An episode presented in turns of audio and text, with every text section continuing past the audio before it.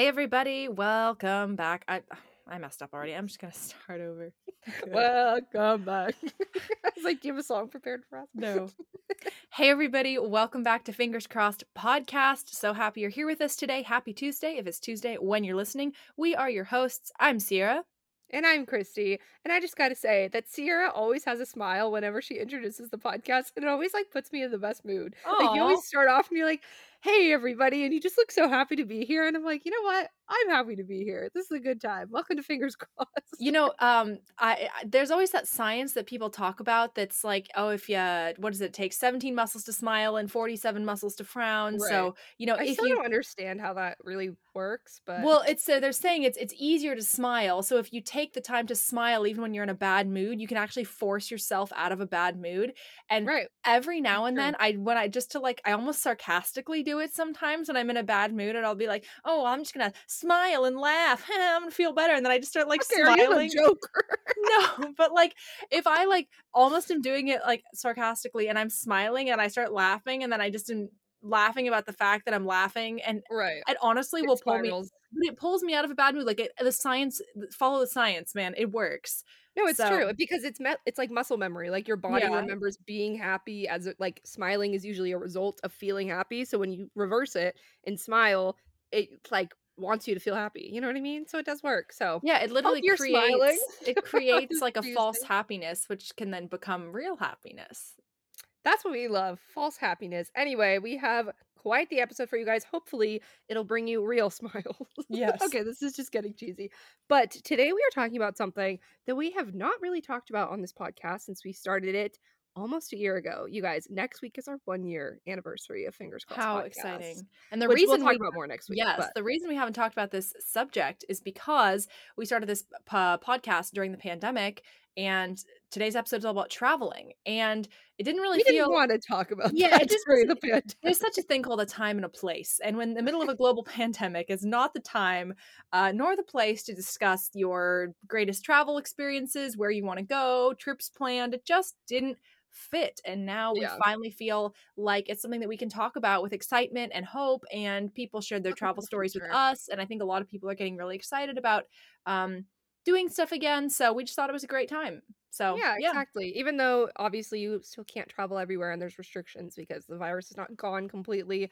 Um, definitely something that is more looks more plausible going into the future. I was Yeah. looking back actually. This was something I wanted to bring up for my fingers crossed or my whatever the re- weekly recap is these days. Um, lemon yeah, still, lemon. still do any of those above. yeah I um this past week I really wanted to because last week I had just kind of like a brain mess week, you know, when you're just all over the place and you're like, what's going on, questioning everything, like feeling like your life is just not together. So this past week, I wanted to kind of rein that in and try and like sit down with myself and check in with myself. So I looked back at my New Year's resolutions and my like intentions I set at the beginning of 2021, which I definitely recommend everyone does because it's good to check in with yourself on the goals you set. Mhm. And um, especially because it's halfway through the year now, or like more than six months into 2021. So I wanted to kind of have a check in and reset my goals towards what's more feasible. And I was looking back and really at the beginning of this year, like we had no idea what was in store. We didn't know how quickly things would recover. We didn't know if we'd be able to travel at all the whole year or, you know, how long things were going to drag on and what it would look like. And it really made me think like, just be so grateful. And we talk about this all the time. So, like, I don't want to harp on it, but definitely just grateful to be in the position that we are and, Mhm. you know, possibly travel again. I don't know that I'm going to make any big trips the rest of the year or any international travel.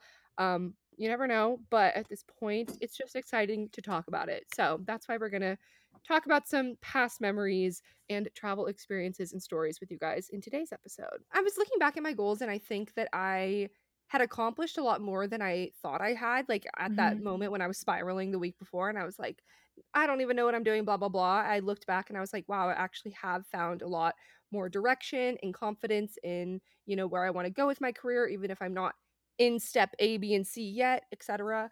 Um, I just feel like I've accomplished more than I gave myself credit for, which is good, which is why I think it's, you know, a good thing to check in with your goals because sometimes you forget the things that you wanted for yourself um, versus once you kind of get there, even if it's different than you thought. But um, anyway, and there's still some things that I want to do more of and be better at. So that was kind of my week. Speaking of that, I in my little office here, my cloffice where I have my recording studio, on the little whiteboard, I have um, those words we wrote when we recorded our um, New Year's podcast, and I have them like up at the little whiteboard, so I can kind of look at them every day and just kind of which words? um like alignment was was the word you gave me, and yeah, then that's my word of the year. yeah, and then the other one, the quote, my quote of the year, which is "Let the things that cause friction go."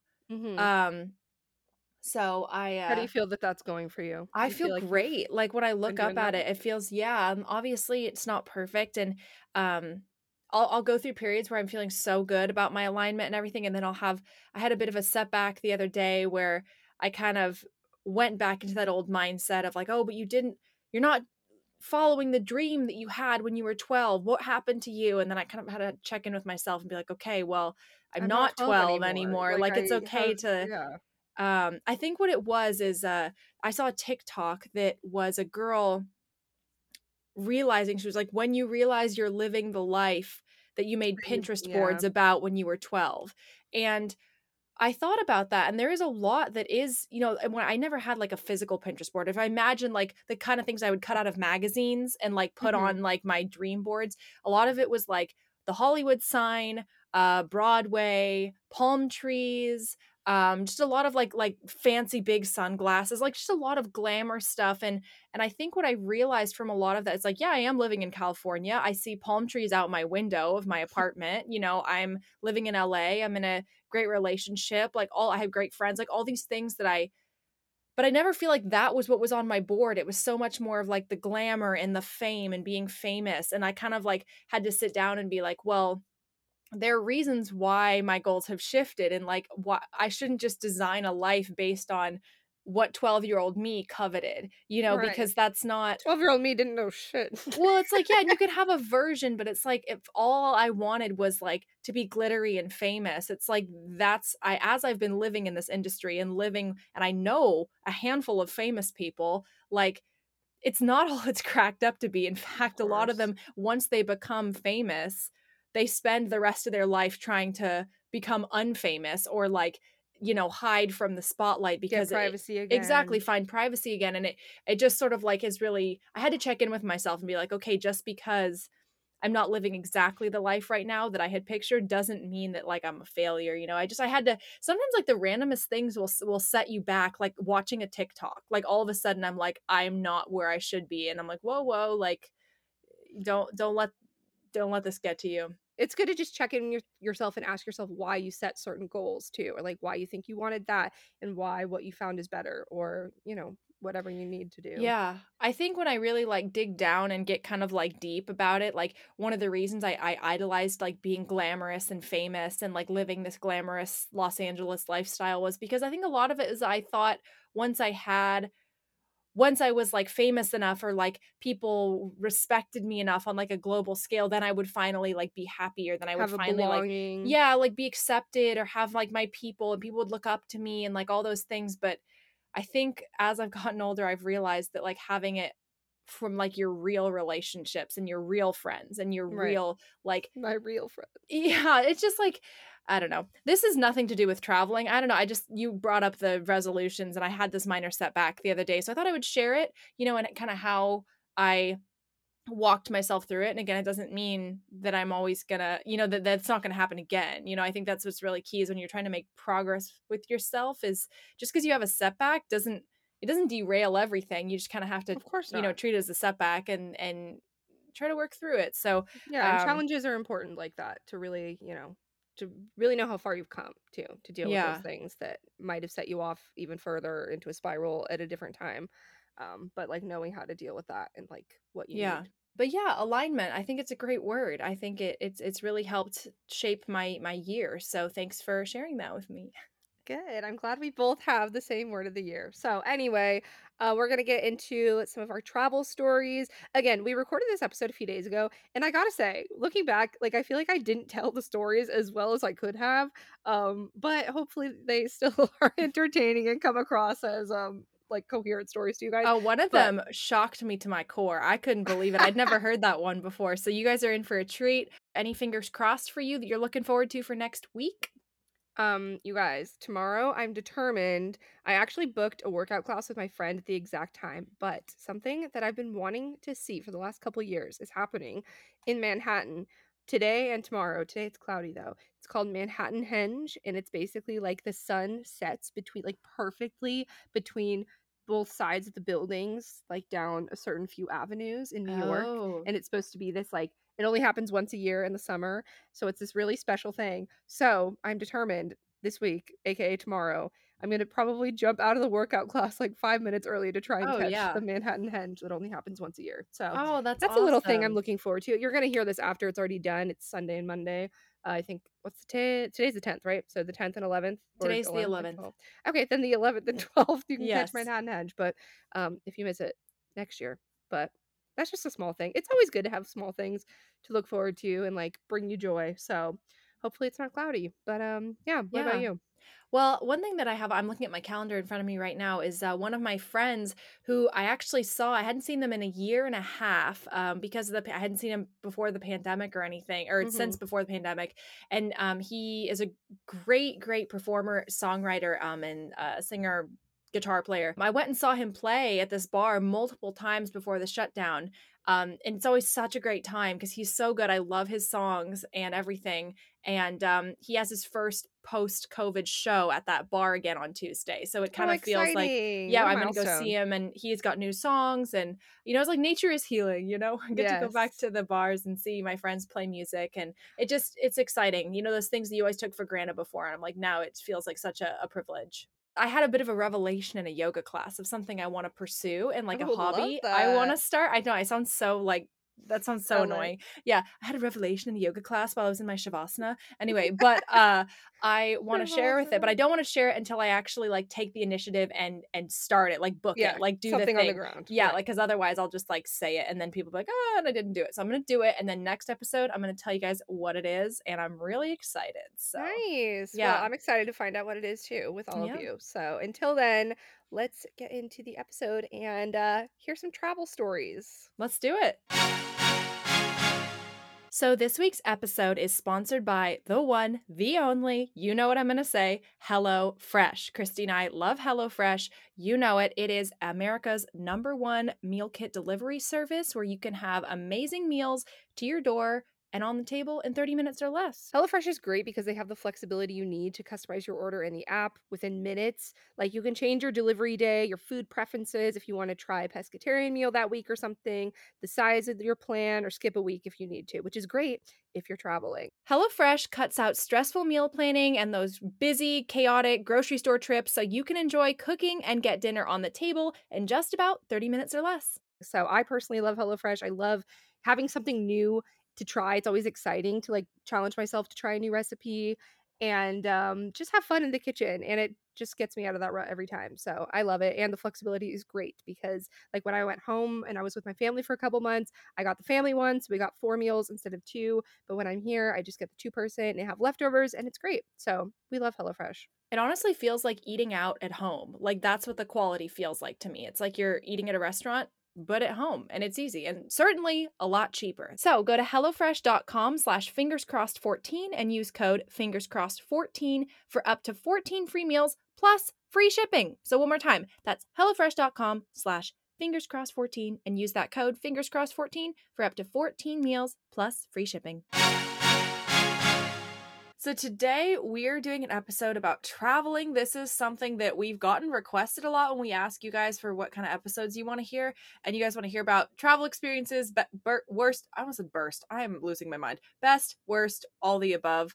Um, and it's definitely like we want to do this episode in like a really fun and like interesting way, and not just like a let's sit around and talk about everything that we've done. You know what I mean? Like eh, you know, want to keep And it. we want it to be like story time, basically. Yeah, like story- telling fun quips and like experiences from here or there, like your wildest travel experiences, etc. And not just like going on and on about, oh my god, you would love this place. Like this is the best place I've ever been. Like we don't want it to be like that. Um, especially but, because traveling is such a privilege, and it's like something that Yeah. like you, if you know, you've traveled in your life, and I've traveled, and so Kristee. You know, it is a privilege to be able to travel, and we are very much acknowledging that. But the whole point of this is not to like go on this long braggy rant about all the places we've traveled. It's like again Yeah, sharing your just make it a stories, and fun we got. It's funny because so we posted in our Instagram, which you know is Fingers Crossed Pod, and we I asked you guys for like, oh, what are your best travel stories, worst travel stories? Um, who do you like traveling with? Questions for us, et cetera, et cetera. And we got very few DMs about your best travel experiences and many, many, many DMs about your worst travel experiences. And Kristee was saying that's just the nature is that I mean, it's easier to share about your worst ones because like I feel like all the That details like they stick in your mind and you like never want to experience Whereas that like, ever I feel again. like for the good ones, it's kind of like when you have a good date or a bad date. It's like the good ones, you remember the feeling and you remember like, oh, I loved hanging out with this person. I felt so good after like they were so nice, etc. You remember the general feeling, but the bad ones, you're like, this led to this and this domino effect like ruined this part, and like you remember all the details, and those lead to like the stories that really um stay with you. So yeah. that's why we got lots of those, which are fun. They're funny I actually too, have so. one that um I wasn't even planning to tell the story because I had forgotten about it, and then reading your guys' DMs about kind of those what do you call them domino effect days where it's just like Mhm. what, things go from bad to worse, and I had one of those that just like I just remembered, and I was like, oh, great, it's the perfect perfect story to tell. So I'll uh bring that one up with you guys later. I remember you telling me a while ago one of your favorite times at semester at sea was when you were in Tokyo and you were doing all the karaoke bars with your friends. Okay, there's kind of a funny story from that night now that you mention it. Um, we go into see, it's not even like that great of a story, but it was just funny in the moment. We were walking through Tokyo and going around. I think it was near the robot bar. If you've ever been to Tokyo, this is a recommendation. They have this robot bar that we both me and my friend. I met her on the first day, and we bonded over the fact that we had watched a Jenna Marbles vlog in Tokyo where she goes to this robot bar, and so we both really wanted to go. So we made it our mission um to go to this thing and it's just like indoors where it's just an entire crazy robot show like you sit down and there's robots like dancing It's wow, crazy that's thing. fun. so yeah definitely check it out it was a great time that was where i fir- had my first legal drink because i was 20 and the drinking age is 20 in japan Oh, I didn't so know my first legal drink was like a Smirnoff mixed drink in the robot bar in Japan. Anyway, besides the point. So afterwards, we're walking around and there's this store that like it looks a little questionable and I can't describe. I wish I like remembered the details of the the signs, but it looked like I, I can't remember what it was, but part of me, it looked like it could be a video game store or like a video store of some sort. And then, but also, we don't speak Japanese or read it, obviously. So it was Mhm. like Japanese characters, but also a lot of the signs in Japan are in English. So I don't know. But basically, something gave me a weird vibe from this. And as we're walking in, my friend's like, let's go, let's go. And I was like, oh, I, I don't know. Because I was like, this seems like a porn shop. In the last second, like I saw something in the corner that was like, it, it was just a weird graphic or something and i was like this is probably not a good idea. And then i saw a sign that said like no women allowed. And so my friend's like let's go in. Like it looks like a, a video game store because they were trying to make it look subtle from the outside too. It was very hard to describe. But Okay. she runs in and the guy and i'm like wait no i don't think we're supposed to go in. And she runs in and the man he starts speaking japanese and then he's he's like freaking out. He's like no uh men only men only. And my friend was like oh like it was literally no women were allowed in the store and it was i'm pretty sure it was like a a porn viewing like video like you sit down and it was like oh. porn star i don't know again i have never been Were they allowed. also robots? see i'm not trying to say this in like an insensitive way because i don't know like how common this is in japan or whatever but it was definitely like um like it was interesting to me that women weren't even allowed inside but Yeah, that but is they tried to interesting. It was like very subtle in the sense that part of it looked like it could be just like it looked like you were playing video games like it was in like a i don't know it was An like a game arcade. setup yeah it looked like an arcade that's what i'm trying to say but then like there were subtle cues as we're walking and my friend just like runs in like excited to see this arcade and the man's like ah ugh. Wow. it was a bizarre experience again it's one of those things where it's like weird to tell back but like in the moment it was the funniest thing in the entire world but yeah sorry that was just a side note no, that is fun. Japan story. Um, what was one of your like fun memories or like funny things that happened to you that comes to mind when you think back? I just have like pro- probably my favorite travel day or moment that I can think of is uh so I was in Prague and I it was a trip that I had planned myself with a friend and we were just there for a couple days because we were um going to be joining a a school trip later. So we were this was in my senior year of college. And so we were in Prague on New Year's Day that we took a train in on New Year's Day to get to Prague. And it's a little side note I living in California and even growing up in Portland, I don't get to see snow very often. It, it's it's kind of rare. And um, I had been checking the forecast religiously, and it uh, said that snow was like a twenty percent chance over the like three days that we were in Prague. So that's just like mm-hmm. a little mm-hmm. side note that I was like, more than anything, I wanted to like see snow in Europe in like an old architecture city because I mean the pictures are stunning. I know that'd be so magical. So that was a side note. So it starts out kind of bad because me and my friend were like going exploring, walking around, trying to see what we want to do that day. And he eats something from a street vendor and he ends up getting food poisoning. So he's like no. not feeling well, stomach hurting. So he runs into a nearby shop to go ask if he can use the bathroom. That's how this story begins. And then I'm standing by myself on the street, just like, you know, taking pictures, walking around, and, you know, waiting. I was there for a while. I think his experience was difficult in the bathroom. Anyway, so then this group of uh, guys come up to me and they spoke French. And they came up to me and they, you know, asked if I spoke French or anything. No, so they like in broken English were asking, you know, like, oh, what are you by yourself? Like, what are you doing? Sounds creepy, but it promised it wasn't. They were like just very nice. They were like my age, asking questions. You know, eventually, so my friend came comes back from the bathroom and he meets up with us, and we all just kind of start talking. And um, my friend Does spoke. Uh, no, but he speaks Spanish fluently, and then one of the guys in the group also spoke Spanish. Ah. So then there ah. was that, and I speak a little Spanish as well. And then they spoke some broken English, so it was like a combination of like Spanish and um, English that we were speaking. But they asked us like, "Hey, do you want to? Um, we're gonna go to this park. Do you want to come with us?" And we're like, okay, like we don't really know these guys, but why not? Like, let's make some friends. So we end up going to the park with them, and we're like realizing like how much fun we're having. Like we just totally all clicked and just started making friends with these guys and like throwing eh, oh and then here is the part that like as we're having a great time and we go to this tower it starts snowing. And it's Aww. just like snowing and it's like sticking and it's you know we got probably like six inches and it was absolutely gorgeous. So we start having a snowball fight whatever we're having a great time we get cold and this guy's like oh I, I have this friend here who has this little hole in the wall shop and she makes this great like soup so we're like, okay, so we all go with them to this little hole in the wall shop that's like through a door, through a door. it's like three tables. Nobody speaks any English, and it was Wait, like, did they live there? Sorry, I didn't ask. No, they were um they were just there on vacation for a few days. They okay. were just there visiting from France. And so they took us to this shop and then we had a meal with like the owner and he sat with us and like he didn't speak um any English or Spanish, but it was still just like we were enjoying each other's company and I don't know. I feel like the story's getting really long, but the the point is is that then the rest of the day we just sort of kept going on adventures with them.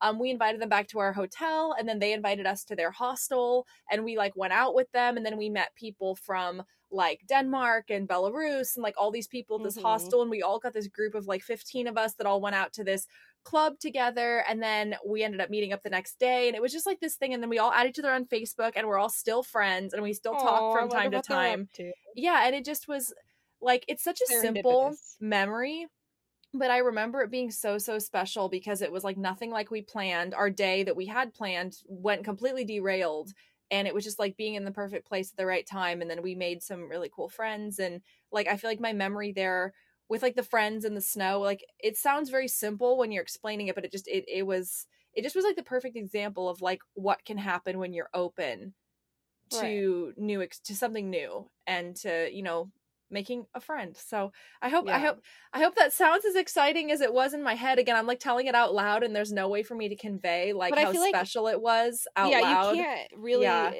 A lot of these stories it's like part of it is just being there and feeling right. it and experiencing it so it's like telling it back like we mentioned earlier or even like things just don't sound it's just annoying to be like well you had to be there but it is like part of traveling and like being in the moment is just like feeling it and being there and you know it is different to like tell it to someone else who wasn't there but yes yeah. I, it sounds like a really cool thing and i love those days when it's just serendipitous things don't go according to plan but those end up being the best ones when spontaneous things pop up and you like meet people you weren't expecting and it leads to Right. this which leads to that and it's just like an adventure like that's what i love about traveling is like you never know what's going to come next and like being open to those Yes. opportunities and like you know being friendly and meeting people but also being smart like you weren't being stupid or no and you i was that's the thing is like normally i wouldn't have done anything like that especially being cautious like as a woman like these group of guys come up to you and are like hey what are you doing? Like i was at first i was very nervous and i was very afraid of what was going to happen and i do think i had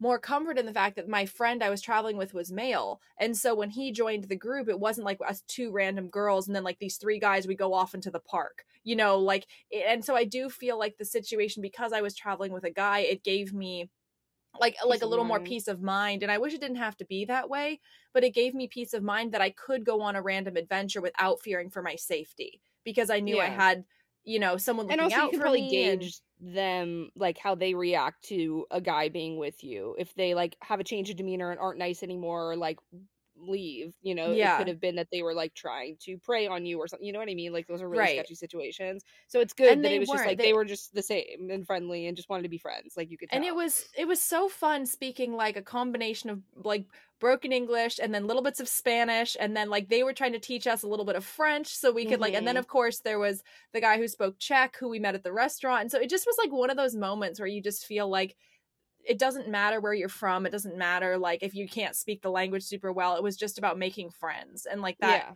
that was like one of the most special things and yeah it just felt like an adventure. I just want to say that I feel like there's something to be said about the opportunities that come with being in a hostel, especially, which obviously like there's safety concerns in all of this. And like we talked about, like there are a lot of things that could go wrong, and we're not trying to just like gloss over this and be like, la di da, traveling alone, everything's fine because like, you know, there are instances of be- people being like taken advantage of in a hostel or like, you know, getting not everyone's robbed good you know thi- yeah, yeah. exactly but um in a lot of instances hostels are just a place where people are just like trying to travel for cheap and want to make friends and everything and i have had so many fun times just like meeting people in hostels i always stay in hostels usually if i'm traveling um i'm not necess- well i guess i've stayed in hostels alone but like mostly just with friends too but Mhm. um i don't know like i think how you said you went back to your place and you met people there and like all went out like i think a lot of times those people are really open to making friends and i know people who travel alone that like that's where they make all their friends it's just in the Yeah. hostel and like in the communal spaces and stuff um so i think that's such a cool way to travel if you're able to or comfortable with it or whatever um or you know you could always get a private room in a hostel and then just like have breakfast in the hall with everyone and like right start a conversation or something like that. Um, but yeah, that's definitely a great tip. I and that say. was my first hostel experience because I had never traveled in a hostel before, and I actually we weren't even staying there. We were just going back to their hostel to visit with oh, like, Um, that's funny. I didn't even realize that. no, but I had never like it was just never really on my radar. Um, Wait, had you ever stayed in one then? Were you just staying in hotels? uh on that trip? Yeah, we were just in hotels because again, like I Oh. wasn't ever like it just wasn't really something that was on my radar. I I didn't I had a lot of like. Fear about it you know i didn't necessarily feel super comfortable. I i my mind jumped to like worst case scenarios and it's not like because i have any problem with a non-luxury situation. It's not like we were staying in a oh, luxury no, hotel. it's more just that i i've always kind of had like a, a high i feel like a really high sense of, of caution that i like wasn't open to that kind of adventure because I, I the fear of what could go wrong was higher than like the sense and of adventure totally fair. I think the, the problem is like finding the balance though, because I think I'm the opposite. Is that I, not that I'm like optimistic that everyone's good and everyone's happy, but I just don't really get afraid of things like that easily when I probably should be. Like I Mhm. am just kind of like I want to do things and I'm like, oh yeah, it'll be fine. Um, because obviously I've n- well not obviously, but I've never had been in. Luckily, I've never been in that kind of situation where I was like in danger or something. So I feel like I have this kind of I don't know. I, I feel like I'm not cautious enough in a lot of those Mhm. situations. So I think it's about finding the right balance of like being open to things, but like looking out for your own safety too, like somewhere in the middle of that. Um, like you can stay in a hostel, but just like be aware of your surroundings, lock up your things, like etc. Um, but yeah, just whatever you're comfortable with, obviously. But, yeah, it's definitely hard, and that's what I go back to that I was traveling with a guy friend, and so I felt like I had. Granted, we didn't even stay in a hostel because it wasn't on my radar, but like I think I would have felt way more comfortable, and like you know, I felt like such a, a bigger sense of security when we were like going around to random places I didn't know. And if we, we got lost on a train at one point and I wasn't frightened at all because I knew that I was with a guy. And like I hate that it has to be that way, you know what I mean? Mm. That I just felt like a natural sense of security that people weren't going to bother me because I was with a guy. Um, yeah, see, I think everyone's different because I've never really felt that necessarily. But again, like some people can travel alone and love it, and some people like that's their worst nightmare too. So like that's a you know everyone's and different. I, I would like to be able to do it more. It's just like I I I know what bad things can happen, and so I, I I just feel like I have I have so much caution, like I'm jumpy, you know, like if I'm by myself in an unfamiliar place and I hear a noise behind me, I like turn around ready to fight, you know what I mean? so mm-hmm. it's uh.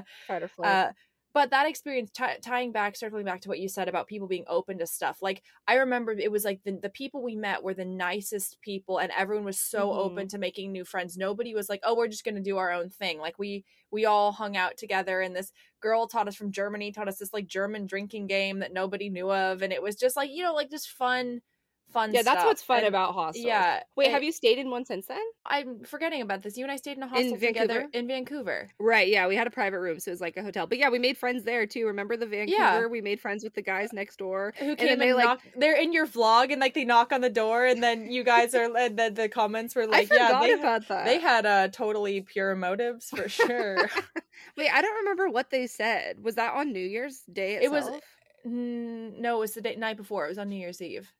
Right, right. Sorry, that's what I meant. So they came when I don't remember that actually happening. I just remember like it's in your vlog, so you can go back and watch yeah, it. I should go back. yeah, go back and watch yeah. it. But yes, that was a really positive hostel experience for me because I think the private room was. Anyway, we're going on a tangent here, um, but I think yeah, it's it's really cool when you can have the ability to go on an adventure and feel like the freedom to go on an adventure without being bogged down by fear. And I feel like I'm definitely a little more on the fear side. And I think it's for good reason. You know, it's kept me alive so far. But, you know, I also would like to be able to go on more adventures that aren't how I planned them, you know, veer from the veer from the course a little bit in order to go on a crazy adventure because it was one it's one of my absolute favorite memories of my life so far and it was like the mm-hmm. simplest day and it's hard to explain why but i think maybe because I here's like me psychoanalyzing myself. I have a mm-hmm. lot of day to day fear. I actually watched the Black Widow movie last night and it was so good. Wait, um, is it on a streaming service? No, we went to the theater. Oh, I want to see it. That's the one with Florence Pugh, right? Yeah, it's fantastic. It's so oh, good. Okay. Um, Florence Pugh like was a phenomenal character. She's one of my favorite characters in the movie. Anyway, she's such um, a good actress. I definitely want to see it. Yeah, and her with a Russian accent, it's like the the combo you never oh, know. Oh, I didn't even needed. realize she was. Oh yeah, she's she's Russian in the movie. It's oh, great. Oh, that's amazing. Um, anyway, but my point is after watching the movie there's so there's so much like female badassery of like girls like uh being assassins and flipping and tumbling and punching and like just all the stuff that they do because they're literally like assassins. Um but it made me want to take some like martial arts classes or some actual like like self-defense classes but like on a higher level than what i the one six week course i took in college that was like if you're at an atm punch them in the gut. You know like i want to actually like six take weeks some is pretty involved. Well it was once a week for six weeks so it was six uh, okay. classes not really that yeah. So it just made me want to take some classes like that or something that would allow me tying back here to go on more of those adventures and feel more freedom like be a little more empowered in your yes like more like alone, feeling if equipped. i'm alone in a space and something bad goes on like no way i'm a trained russian assassin i can fight you um obviously yeah. i'll never be black widow but like i think that might help me to feel like i can go on some more adventures and have a little more like stability and groundedness in myself yeah. and in confidence that i can get myself out of these situations and honestly it's like doing it is the hardest part and that's what i've heard i can't remember where i heard this and i want to give credit but i am not sure but um, i heard somewhere that confidence is making promises to yourself and keeping them so in the sense of like building confidence in your ability to travel alone or like do things spontaneously or you know go to a hostel and meet people is like doing it the first time and then like realizing, oh, I can do that and I was okay. And then like slowly building your confidence with that and like feeling more comfortable with it. So you don't have to do something overnight and be like, okay, now I'm a solo traveler that's going to climb mountains and do all this. Like you can do small things that make you more comfortable in the meantime, like building confidence in your self defense abilities or yeah. your knowledge about like tactics or what to look out for, etc. before you go out and like do that whole thing and like go out of your comfort zone 100%. Like you can take small steps to build your own confidence um, yeah. in yourself and feeling comfortable with those things. So Maybe that's like now I'm thinking about it, maybe that's why that day means so much to me. Not just because of what we did, because the activities we did were like they were cool, but like you could have had them any other day. It mhm. was more like maybe it was just the freedom and the confidence to go on an adventure and not be afraid and not to worry about straying from the path. And that like that Right. feeling I had that day really stuck with me as like a day of just feeling totally free and like Mhm. totally not afraid and you know that like any like we could have gone in any direction. There was no like plan for tomorrow. And like i don't usually operate that way. I don't usually operate without a plan. I don't usually operate without a whole set of I um, only operate without plans. i know but like i always have a backup plan and then a backup backup plan and then i have an itinerary and then i and it's just yeah, I think a that feeling list is like of emergency numbers realizing, yeah yeah, you know? realizing that like things will be okay without that sometimes, you know. and I would like to have more tools in my pocket that way I can feel more comfortable in those situations because I don't want to just like throw caution to the wind, you know, and just like be like I'm going to go put myself in a bunch of dangerous situations to prove I can do it. Like that that's not Yeah. really what I'm getting at here, but it's interesting to hear from your perspective because I feel like this day I had is something that would come to you more easily, you know, and it's not really something that you've ever worried about and it's kind of interesting to hear and you can't ever imagine uh, like a life or a le- what what I'm saying like a worldview that's not your own. You can only see the world through your own worldview, Yeah. you know. So it's it's interesting to kind of hear your perspective on that. But that's why I feel I feel kind of bad because like people ask me advice and things like how do you travel alone or like how do you not feel anxious doing this by yourself and it's just like I've never felt that way so it's hard for me to be like this is how I got over that because I just Right. naturally have not been that way so it's like I I don't know what to tell you. It's just everyone's different. Like you have to just know your own limits and like push yourself out of those in a realistic way to be more comfortable and to like build your own confidence without, you know, being unrealistic for like what you can expect for yourself and etc. Um Completely. and then like, you know, someone could ask me that same question and I would have a whole other thing of like, well, let me tell you about how I got over fear and how I'm still experiencing fear and blah blah blah because that's that's my story, you know. Yeah. So, but I don't do a lot of things by myself and I I, I do have to get over fear. So, it's a really good lesson to anybody out there who like if you are either like me or like Kristee that like there's not it's not like There's there's, no right something way to wrong be. with you. Yeah, and Yeah. if you are afraid of a lot of these situations or you have a lot of caution or you're more hesitant to go on random adventures, you know, you're not crazy. You know, like there's a reason that you have that you are the way you are. And like same if you're not afraid of those things, you know, like that has its own strengths as well. It's just uh it's not like it's not like there's something wrong with you and it's not like there's one right or wrong way to be. So um, I didn't to- did not expect this conversation to come up from this, but I'm so glad it did because it actually provides a lot of food for thought about why why that day meant a lot to me and like wh- how I want to how I could find it again, like how I could find that Like feeling manifest again. that. Yeah, you know, with maybe some some more tools in my back pocket, you know? It could be it could be really cool. Definitely. But I also love how traveling really opens up those things for you. Like putting yourself in those different situations that you aren't really faced with day to day is how you learn about yourself in a lot of ways. And, you know, being outside your comfort zone and having to try and overcome language barriers and navigate somewhere that you don't know, like the back of your hand. Like those are where you're tested and you're really put to, you know, find out what you're made of when you're traveling and also find out what other people are made of because you'll learn very quickly i- if how you travel with other people like you're you learn a lot about people traveling with them too basically.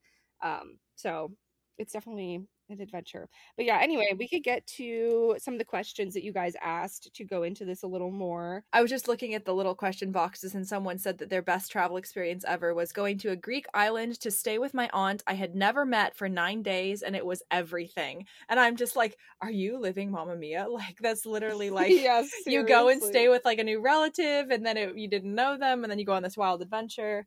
I think that would be amazing. I would love to go to. I've never been to Greece, but I would love to go and stay nine Live days with an aunt I've never met, and then just like dance in cute overalls and pretend I'm in Mamma Mia. Yeah, seriously. Oh, this might be a good question for you then. Affordable ways to travel Europe with a parent who isn't down to stay in a hostel. Because I've only really ever stayed in hostels, so I don't know Yeah. the best ways to find like cheap other things.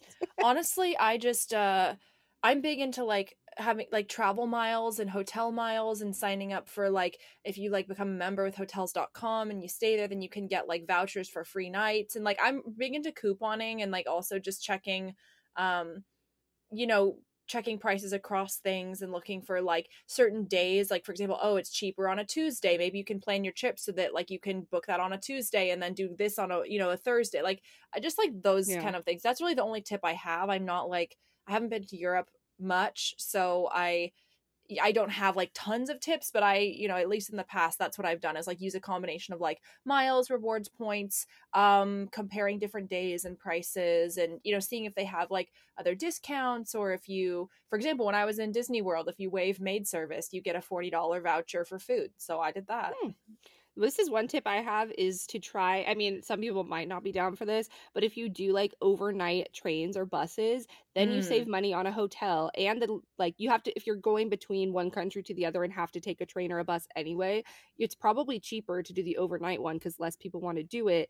And then you're already, you're like killing two birds with one stone essentially. You go to sleep on a bus, you wake up, you're in the next country. I did this once. We were going from, I don't remember, it doesn't matter, but like, basically you have to move anyway you might as well do it overnight so you're not paying for a hotel and then you wake up in your next country in your next destination so um it was definitely an experience and it wasn't the best sleep of my life so you might sacrifice a little bit Yeah. but like you're gonna you're not Were you sleeping in like a bed, sleeping so- in a chair or like in a sleepy bed? yeah it was like a reclining chair Okay. basically um it was actually a pretty funny experience i was with um my friends lauren and elizabeth and um there is this uh, kid in the back of the bus that ca- and it's like overnight like it's dark like people are trying to sleep and he just he's like going between german and english and he's like speaking but at a very yelling volume and he just keeps going on and on and he'd randomly be like PewDiePie or like say something in Oh, English or like you- he's talking about like video games and like, Like a we got some of it and he's like yelling and like being so expressive all in the back of the bus.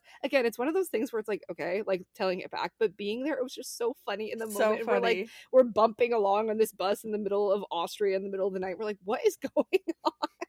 but it was funny. I love that. Sierra, tell Yes. us what was one of your worst days traveling or most wild experiences? Yeah, we got a lot of DMs about these and we can't wait to read them. So we're going to kick off with a couple of our stories. Um so this one was just I'm sure there's plenty, but this is the one that comes to mind right now of a time when things just kind of went from bad to worse and in the span of 24 hours a bunch of crazy events unfolded. So I was in Spain with our neighbors. Um our neighbors at our, old house um were going there to visit the exchange student that they had hosted and me and that exchange student were very close friends so they invited me to come with them which was Oh, super that's fun So- so i yeah i traveled with them for like a week and a half to spain When was this Um, in high school? Mm-hmm. It was in high school. So I got to see my friend, the exchange student. We stayed at his family's house. On the last day of our trip, I was uh, taking a paddleboarding lesson and I fell in and I got stung by a jellyfish really bad. And it was I didn't like know you'd ever been stung by a jellyfish. it caused my leg to swell up pretty bad and um so what they said is you can't get wet for um like 12 hours. You're not supposed to get it wet. It makes it like severely worse. So they took a bag of frozen peas from the house and uh, put it on my leg and then wrapped it um up with an ace bandage. So i had this huge bag of frozen peas like just bandaged to my leg. And we had pl- uh, tickets to go to the salvador dali museum. So we went to the museum and i had this pea bag not pea but like bag of peas um had to, uh, wrapped around my leg which was like just the beginning of this event. Moving on the rest of the day we went back to where we were going to stay the night before before we went back to the uh, us the next day and first thing that we had to do was drive a long distance. This is like one of those crazy twist of fate moments was that um someone had been sitting in the front seat but then we stopped at a gas station 10 minutes before the accident occurred and the person who was in the front seat decided they wanted to move to the the back seat so that they could like watch a video on their phone or something like that. So that ended up 10 minutes later we were looking for the train station and we got in a really bad like uh, rear-ended car accident um and the airbag deployed and it like malfunctioned and it like totally would have potentially hurt whoever was sitting in the front seat. So it was Yeah. glad that somebody had moved. Anyway, but uh, my friend's dad, like his hand got all like mangled by the airbag and it was Oh. like bleeding. And then there was this like really loud explosion sound. So all of our eardrums were kind of like shot and it was like, it just was like really dramatic. I still have this jellyfish sting on my leg. So then we end And up the trying. And the peas. Well, no, that was the next day, so no peas at that point. Oh, okay. Um, and then we uh, miss our train because of the car accident. So we have to then get on another train to get back. We get back to the house, um, the exchange student's house that we were staying at, and uh, the ceiling is caving in from a water leak in the apartment above. Oh so the entire God. ceiling in the living room is like sagged. Like with this big belly of water that's like gathering, and they have like expensive art pieces and like their family furniture. So we Aw. spent the last night before so we call the fire department and we tell them you know what's going on and we move all of their furniture all their art pieces everything out of the living room move it all into the kitchen like trying to in case it does actually collapse through like Oh you know so we just moved all their stuff out of the way that's how we spent our whole last night there's still like the aftermath of the car accident and the jellyfish like all these things and then we finally um make it on our plane home but we had to leave the house in that state because we had a flight to make and they weren't home for that summer and what had happened is the upstairs they were gone the whole summer. yeah and they were letting us stay there so it was just kind of like a Oh. i think they they, like send someone. they probably did and i think what happened is the up or the landlord came and the upstairs neighbor had left their bathtub on and went to sleep or something like that i don't know it just Yikes. Anyway so that was just one of those uh, experiences where things kind of went from bad to worse in the in a short span of time but Yeah, uh, wow, that's like a yeah. lot at once. but it was it's still fun like the trip was still a really good memory it just was like a you know yeah. that was how we ended the trip so that was kind of like the lasting moment The everybody impression. had but how about you Kristee you have a, a moment that was funny at the time or sorry not funny at the time but funny later okay, this didn't exactly happen to me, so I feel like I probably not that I shouldn't tell it, but I feel kind of bad using someone else's expense, but I was there. Anyway, on semester at sea, they had a rule that was you were not allowed to drive a motor vehicle of any sort in any of the countries where we traveled. Like you weren't allowed to rent a car. Indefinitely they said absolutely no motorbikes.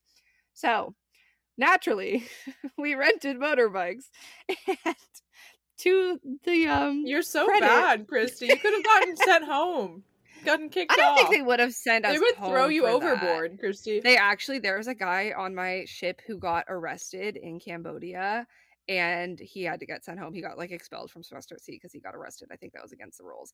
Anyway, besides do you know what he got arrested for Yeah, public urination because he was one of Oh. like, yeah, the drunk people. Um, yikes there was a lot of Yikes. sea. It's I love semester at sea, but it definitely attracts a lot of like partiers. oh i'm um, sure Yeah. So there was a lot of like instances like they got I mean, I feel like I shouldn't talk about this. It's not to reflect on the program at all itself. It's just like a lot of the people that go on it will get into trouble. And um like there was a kid, I think they stopped going to Singapore because like there was just too many problems with people partying and yeah. Anyway, and a lot it's like dangerous to be overly drunk in a foreign country if you don't speak the language and like you don't also know like there are things in the US that are a minor offense that are a major offense in other countries. And like Yeah, if you're not paying Singapore. attention to that, like, you know, especially countries that are under more strict regimes or things like that, like you have to be really careful that you're not right. like, you know, disrespecting local laws and customs just because you're accustomed to a certain way of life, you know, like that So that's definitely a warning. But Yeah. we didn't do anything that extreme. Like we didn't have any crazy nights like that. But um, we did when I was in Myanmar. Uh, me and my two friends who I was staying with decided to rent motorbikes, um, just like just for fun. We're like, we're not going that far. It'll be fine. Oh it God, was you're just for so the bad. excitement of it, and it, it wasn't like a motorcycle. It was like a electric bike thing. like so a it was- Vespa, like a moped. yeah, it was like a moped situation. And so I'm like, this will be so fun, whatever.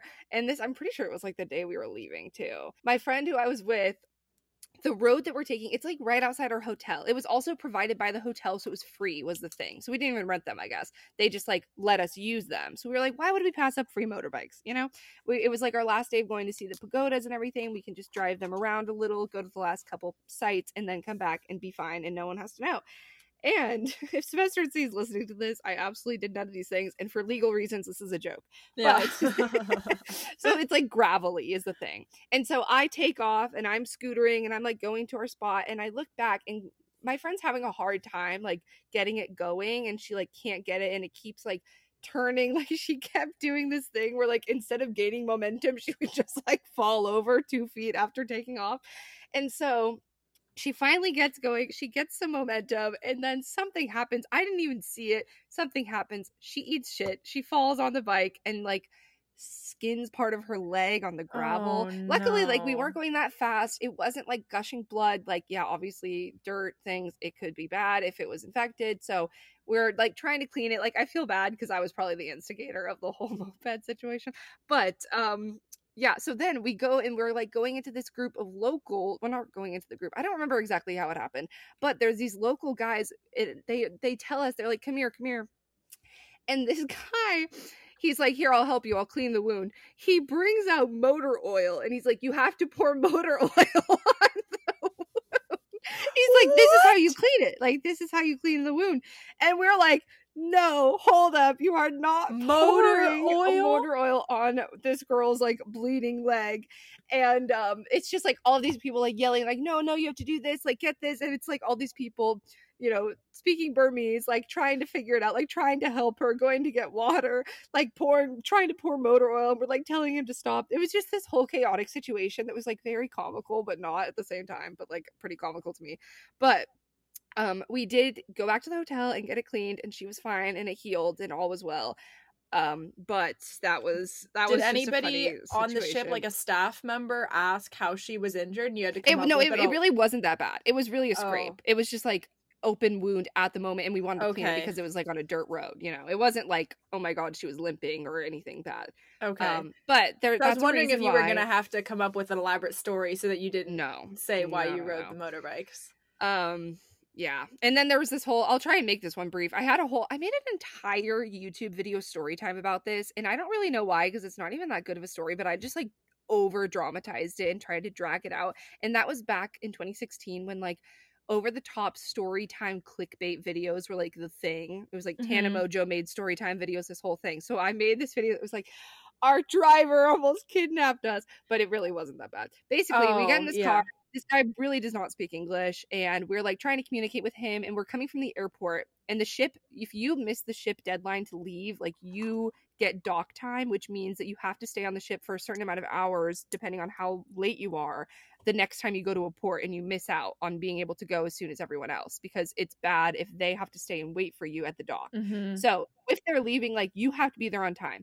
Our plane had been delayed coming back.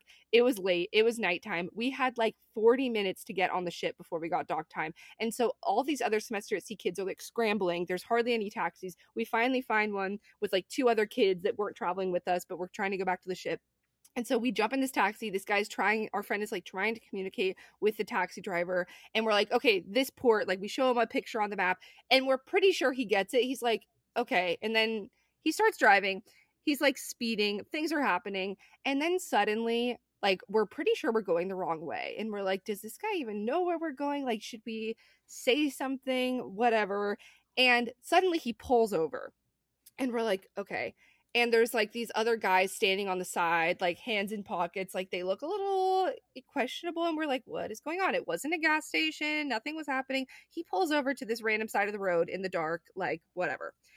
And this man gets out, talks to the guys over there, and he and he leaves the door open to the taxi. Meanwhile, and all our bags are like in the back of the trunk. This man opens the trunk, crawls into the trunk, and closes the trunk on himself. And so he is sitting inside the trunk, and one of the other guys Ooh. that was on the side of the street runs over and gets in the driver's seat and starts driving. and we're like, What? Oh my!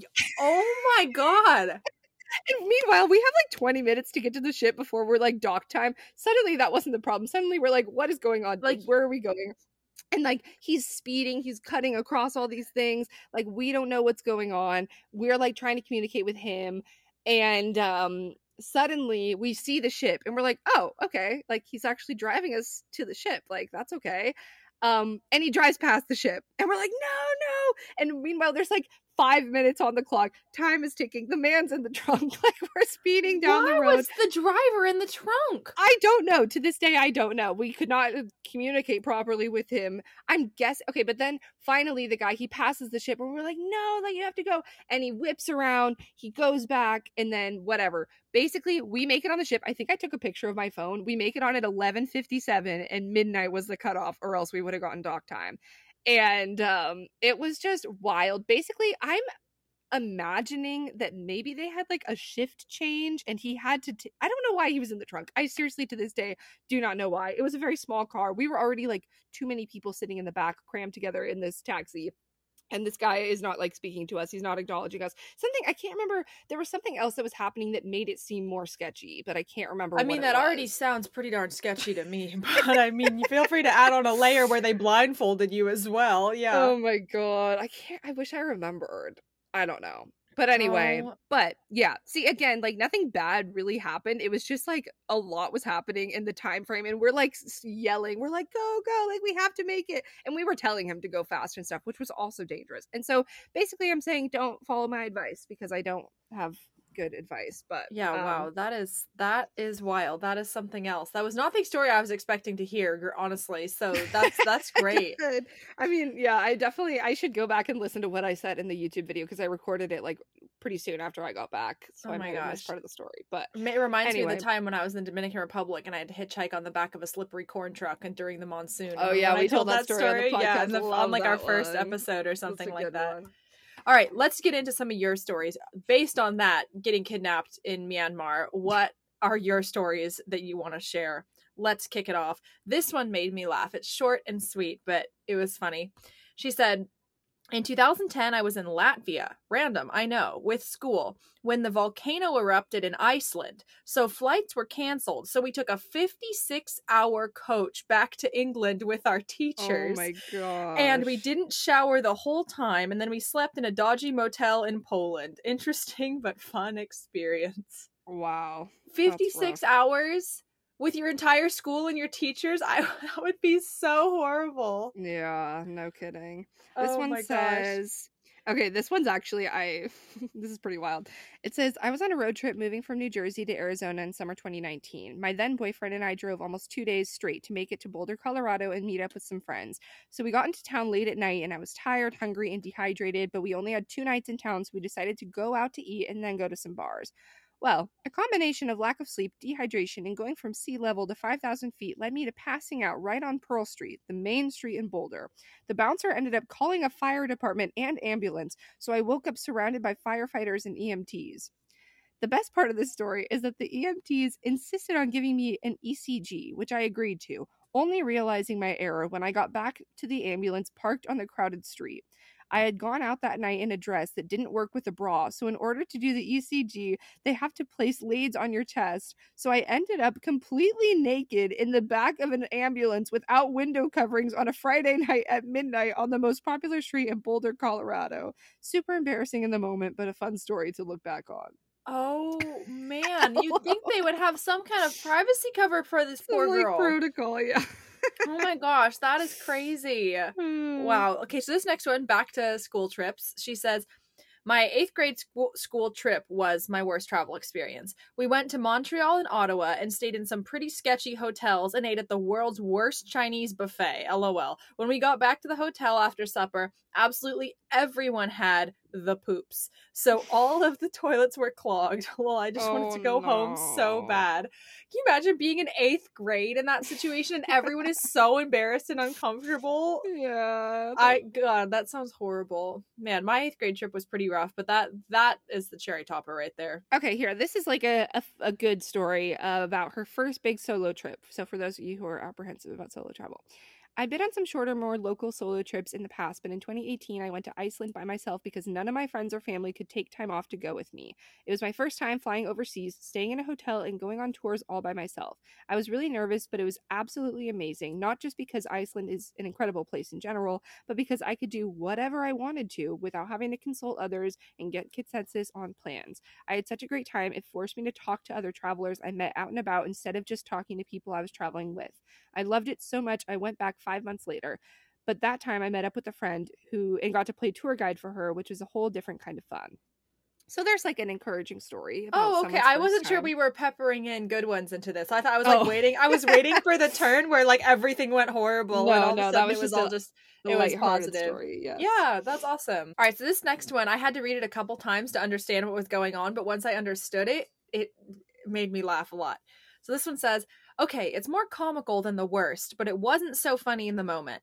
My three friends and I were traveling from San Francisco airport for a trip to New York, flying into Newark. My best friend's parents had just done the same route a week prior, so they gave us tips for getting to NYC from the airport. They told us that there's a train at the airport that takes us all the way to the city, and it's cheaper and faster than getting an Uber. Well, some words got lost in translation, and my friend was certain in all caps that the air tram, which is the one that takes you to the different terminals, is what was going to take us all the way to New York City from the Newark airport. So we get on the tram, confused why no one checked the train tickets we had just bought, but sit on the tram and trust that we're going to end up in New York City. I finally say, okay, we're definitely going in circles. Also, I should add that our trip started with a boy running past us at 5 a.m. in the airport bathroom covered in vomit, and our bags were lost when we arrived. Anyways, a couple with their six or seven year old daughter join us on the tram ride, and as we go for yet another circle on the tram, the little girl goes, Um, yeah, New York is that way. Thanks. We have to at least figure that one out. We finally get off the tram. We call my friend's dad, who tells us that we have to get on an actual train. Long story short, I can probably recite the automated messages from the Newport Newark Airport tram, but we did finally make it to the city and had an awesome time. I really want to know how much time they spent That's on the air so tram funny. Going in circles. They're like, "Wow, Terminal C again." yeah, That's so funny. Uh, we'll make it to New York eventually. Uh, oh uh, God, that's so funny. But also, that just goes to show like how easy it is to either get lost or be confused if you're not paying attention to your surroundings. Like she was probably mm-hmm. just talking to her friends, thinking like, "Oh, we're on our way to New York. We'll get there in 40 minutes, whatever it is." Like not thinking I should be looking out to make sure we're going the right way. You know what I mean? Like you have yep. to be aware of your surroundings. I mean, obviously it's New York City. It's like not foreign country where you don't speak the language necessarily, but still funny. you know what? I had when I went to the Newark airport from New York when I was staying with you, Kristee, mm-hmm. my experience to get to the Newark airport to get to my flight is I had to go from my because I stayed up with my dad, so I was at my dad's hotel, and then I took one train to um the World Trade probably? Center or oh. someone to to the World Trade Center, but then I had to go above ground and walk to then go under into the right World Trade Center because there was like a thing where you had to go probably up Fulton and then Street. Yeah, There's Fulton Street, the freaking mm-hmm. Fulton Street. It's I insane. had to I had to go up and I was carrying all these bags. So go up, try to get into the World Trade Center. I went down, but I went down the wrong side. Oh, so no. like I couldn't get in had to go back up got finally went into the world trade center took a train to um the Probably newark the train the mm-hmm. newark station or whatever got out there walked to the city hall called an uber from there oh. took an oh. uber to newark and then from there i got on the newark sky tram to get to my gate and it was like a three hour process by the time i got there i went to the johnny rockets in the terminal and i got chicken wings and a beer you deserved it yeah here's anyway. another new york story this one I love this one. I mean, I don't love it for them, but it's just funny. She goes, I went to NYC. I was supposed to meet some friends, so I was alone for the flight in the first few hours at the Airbnb we all got. I get there and the Airbnb is literally on fire. Cops, firefighters are all there. Everyone from the apartment was outside. I waited with my luggage outside for hours. My friends luckily or my friends got there after dark and luckily the cops did let us go inside. It was safe, but there were reporters outside during our entire trip. So oh it sounds like gosh. another unit in the apartment building where their Airbnb was caught, on, fire. on fire. Yeah, but like theirs was. I mean, imagine walking up you to that and like being. That's like stay. literally like almost comical. I mean, sure it was horrible, but like you walk up to your Airbnb, like welcome to New York, playing on your headphones, and then it's literally on fire. oh my god! Oh so man. Insane. Okay, this next one says Worst trip was when I went to Fiji and I got hella sick from bad water. They told us the tap water in the village we stayed in was not safe to drink, so we had to use bottled water for everything. But I ran out of bottled water and figured it would be fine to just brush my teeth once with the tap water. It was mm not fine. I got super sick and spent the whole 10 hour flight back to the US in the plane bathroom. I was so dehydrated when I got home, I had to go to the doctor for IV fluids. The trip to Fiji up until that point was lovely and I would go back in a heartbeat, but the last day was absolutely awful and I'm still very hesitant to drink water in new places. Yikes. Yeah, I've That's gotten I've gotten ideal. waterborne sickness before. It's not fun. Yeah, I luckily avoided that, I think, but definitely when they say it, they mean it. Oh yeah. And bacteria is literally tiny, so it doesn't take you drinking a whole bunch of water. It can sometimes just be as much as brushing your teeth. hmm This one says, thing. I have a worst travel experience for you. In high school, I went on a school trip to Spain for two weeks.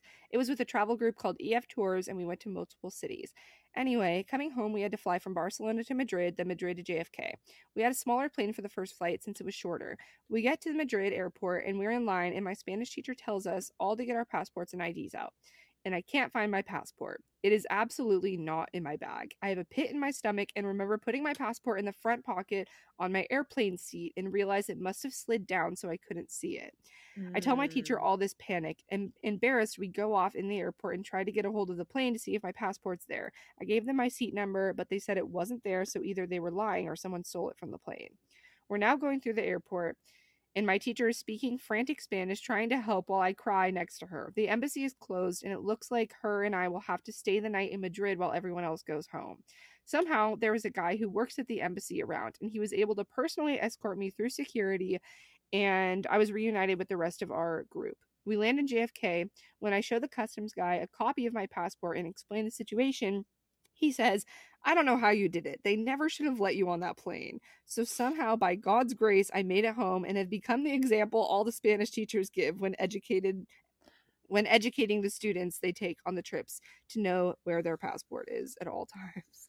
Dang. But like that's a nightmare situation. Like I am knock on wood have never lost my passport or had anything like that happen, but like if you know that embassy person that's a miracle that someone just like brought her through security honestly. One time that reminds me of when i was in india i was flying between like airports in india and like this had never happened to me before but i had my boarding pass right and i was actually with a group also because i was doing a semester at sea trip so i was like with a group of other semester at sea students it was like a structured plan they had booked all the tickets and everything and so I had my boarding pass, whatever. I usually like once I'm on the plane, I just kind of like I don't know, throw it in my bag somewhere, or I put it in the seat or whatever. I just don't really think about it because I'm already on the plane.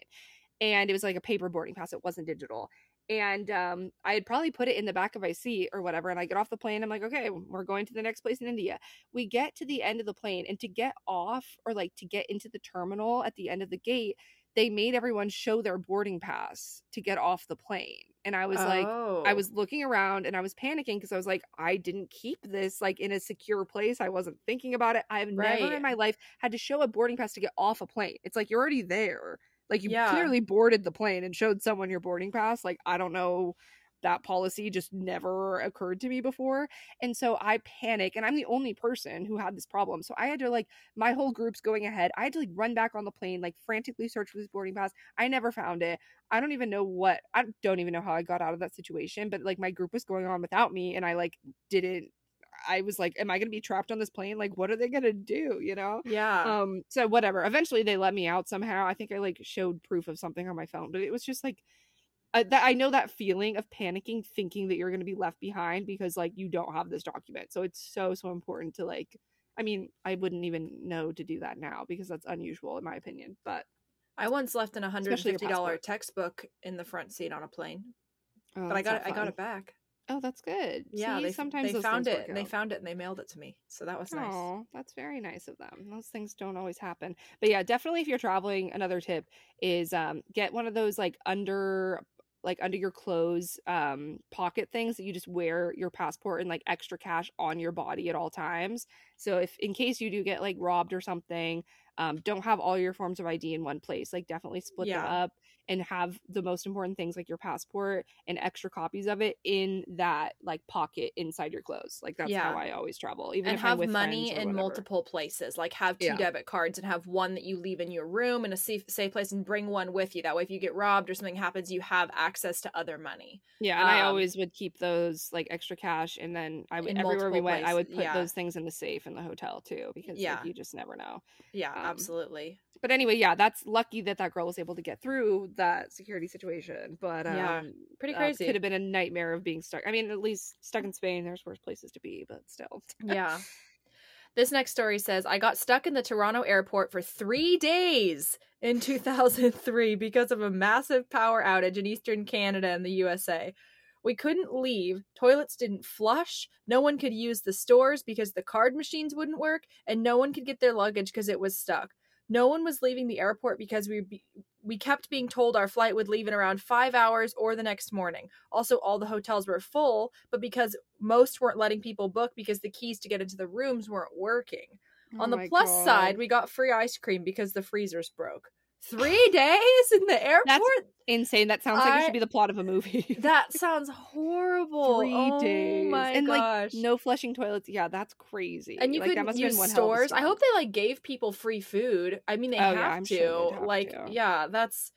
Oh, but things are probably expiring because of no fridges. Oh Yeah. god, that's oh, that's horrible. That poor they have, girl. like, I'm so glad or- she's alive and to tell this tale. Yikes, big yikes. Okay, this one says I was with a group going to Israel to lead a kids camp for a week, but we flew one of the cheaper airlines, Aeroflot. No shade on Aeroflot. This is just her experience.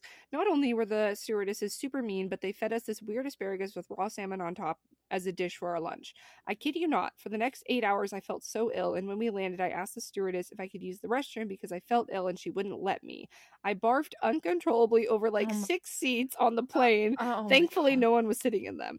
And then she reluctantly let me use the bathroom. The worst part was going immediately to the kids' camp after feeling like trash and not being. Oh, but having to be happy and upbeat. LOL. I still can't look at salmon the same. Yikes. Oh boy. I mean, I can. Re- mm, I can't exactly relate to that, but like. I have a nut allergy, and so that was a huge concern of mine traveling with language barriers in like not knowing what's in my food a lot of the time. Um, so I definitely have had my fair share of barfing in uncomfortable places, like on the street in Italy, but we don't need to get into that. And um, you know, it's just sometimes that happens and everyone has those terrible experiences of getting sick in inconvenient places. But um, I feel for you.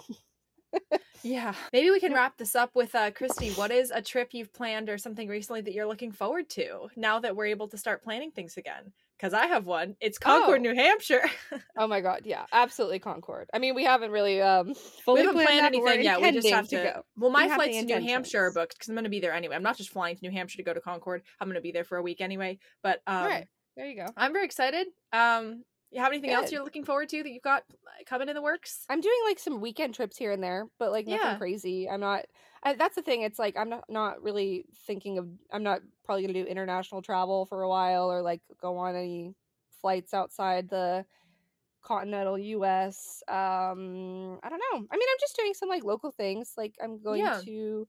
Um, we're going to Sophie's hometown for Halloween this fall. Yes, Niece here so Sophie, So that'll excited. be fun in Gonna do Halloween in Nashville and uh, seeing Sophie's hometown of Jonesboro. So Yeah, that's, that's very exciting. to look forward to. And I have a lot of things where we've talked about things, but nothing's planned, so we'll see. But yeah, yeah, Yeah. cool, very fun.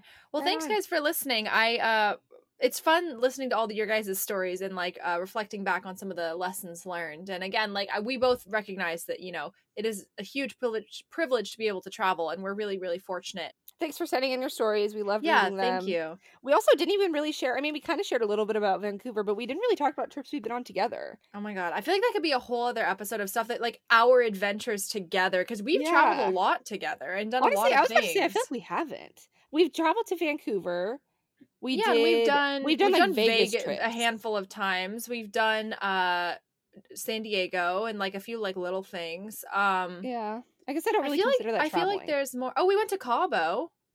Oh yeah, that's true. We did go to Cabo. We probably shouldn't Sean. stare shouldn't share like 90% of those Yeah, we stories on the podcast. keep that to The time when I snuck Orly into our room and then the man was banging on our door until 3 Okay, yeah. a.m. See, these are things that like we definitely like broke rules and probably shouldn't be Yeah. sharing. But Um, everybody no, it wasn't that bad. at some point It was- life. It was literally like we had one extra person staying in our hotel room. We weren't packing in like 10 people in a two person room. No, It was like one just person. one person. And then we get back from the club at 3 a.m. and we're on the second floor. And this man with binoculars at 3 a.m. is standing and we're on the balcony because we're like Yeah. sitting, chatting, recapping the night, like having snacks, whatever. And this man across the corridor is on the roof with binoculars, with binoculars looking looking, into our into room. our room to confirm that we had three people, and then he gets off the room roof, climbs, he radios. around, He's like on a radios, and then he someone's banging on our door for an hour straight. at 3 a.m. And I go and hide under the bed, or like someone's. No, we were like, I was me. That was my sister. Like, should we hide under the bed? You were the calm one. You were like, oh, it'll be fine. And I was like, we're going to jail in Mexico. Well, you know, like so. Anyway, Yeah, they were very persistent, you guys. Like they didn't just knock once and then leave us alone. Like they knew we were awake because they watched us on the roof. on the balcony. And- yeah, But also that's just so invasive even if like we, like what if we were doing nothing wrong and they were just pounding when we were asleep and they're pounding on the door at 3 a.m. for literally they were there for probably 20 minutes realistically. Like Yeah. pounding on yeah. It was it was an interesting experience, but yeah, you know, lessons learned, rules broke. Maybe that can be part two to this at another time, or it'll be a bonus episode of just all of our crazy adventures together. Because oh my god, Yeah. remember Vancouver when we couldn't get an Uber after the last um thing, And so we we had to walk two miles in home in nineteen degree weather with no Yeah. jackets. And then when we snuck into that place and then Dude, I was out. stone cold sober. When you walk two miles in like a Yep. little dress in 19 degree weather, you are sober by the time you get back to your place. That, Walk a mile in these Louboutins. walk a mile in this freezing weather in Canada. yeah. So that was the time. But yeah, maybe in another episode we can go on that. But Yeah, yeah, I, I just realized we didn't really talk about I'm like laughing about all these stories that we didn't even tell. But we were just more talking about traveling in general and like our experiences and like your and more like but- international travel. I guess, yeah, yeah, yeah. on, So, um, but yeah, maybe that'll be for for another time. Send us a message if you want to hear that. We have some exciting stuff coming up soon. Um, I'm really excited to share about that. So stay tuned on our Instagram, finger at Fingers Crossed Pod. And if you're enjoying the show, we'd love for you to rate us on Apple Podcasts, give us a little rating, some stars. catch you later. Keep your Have a great day. Yes, keep them crossed.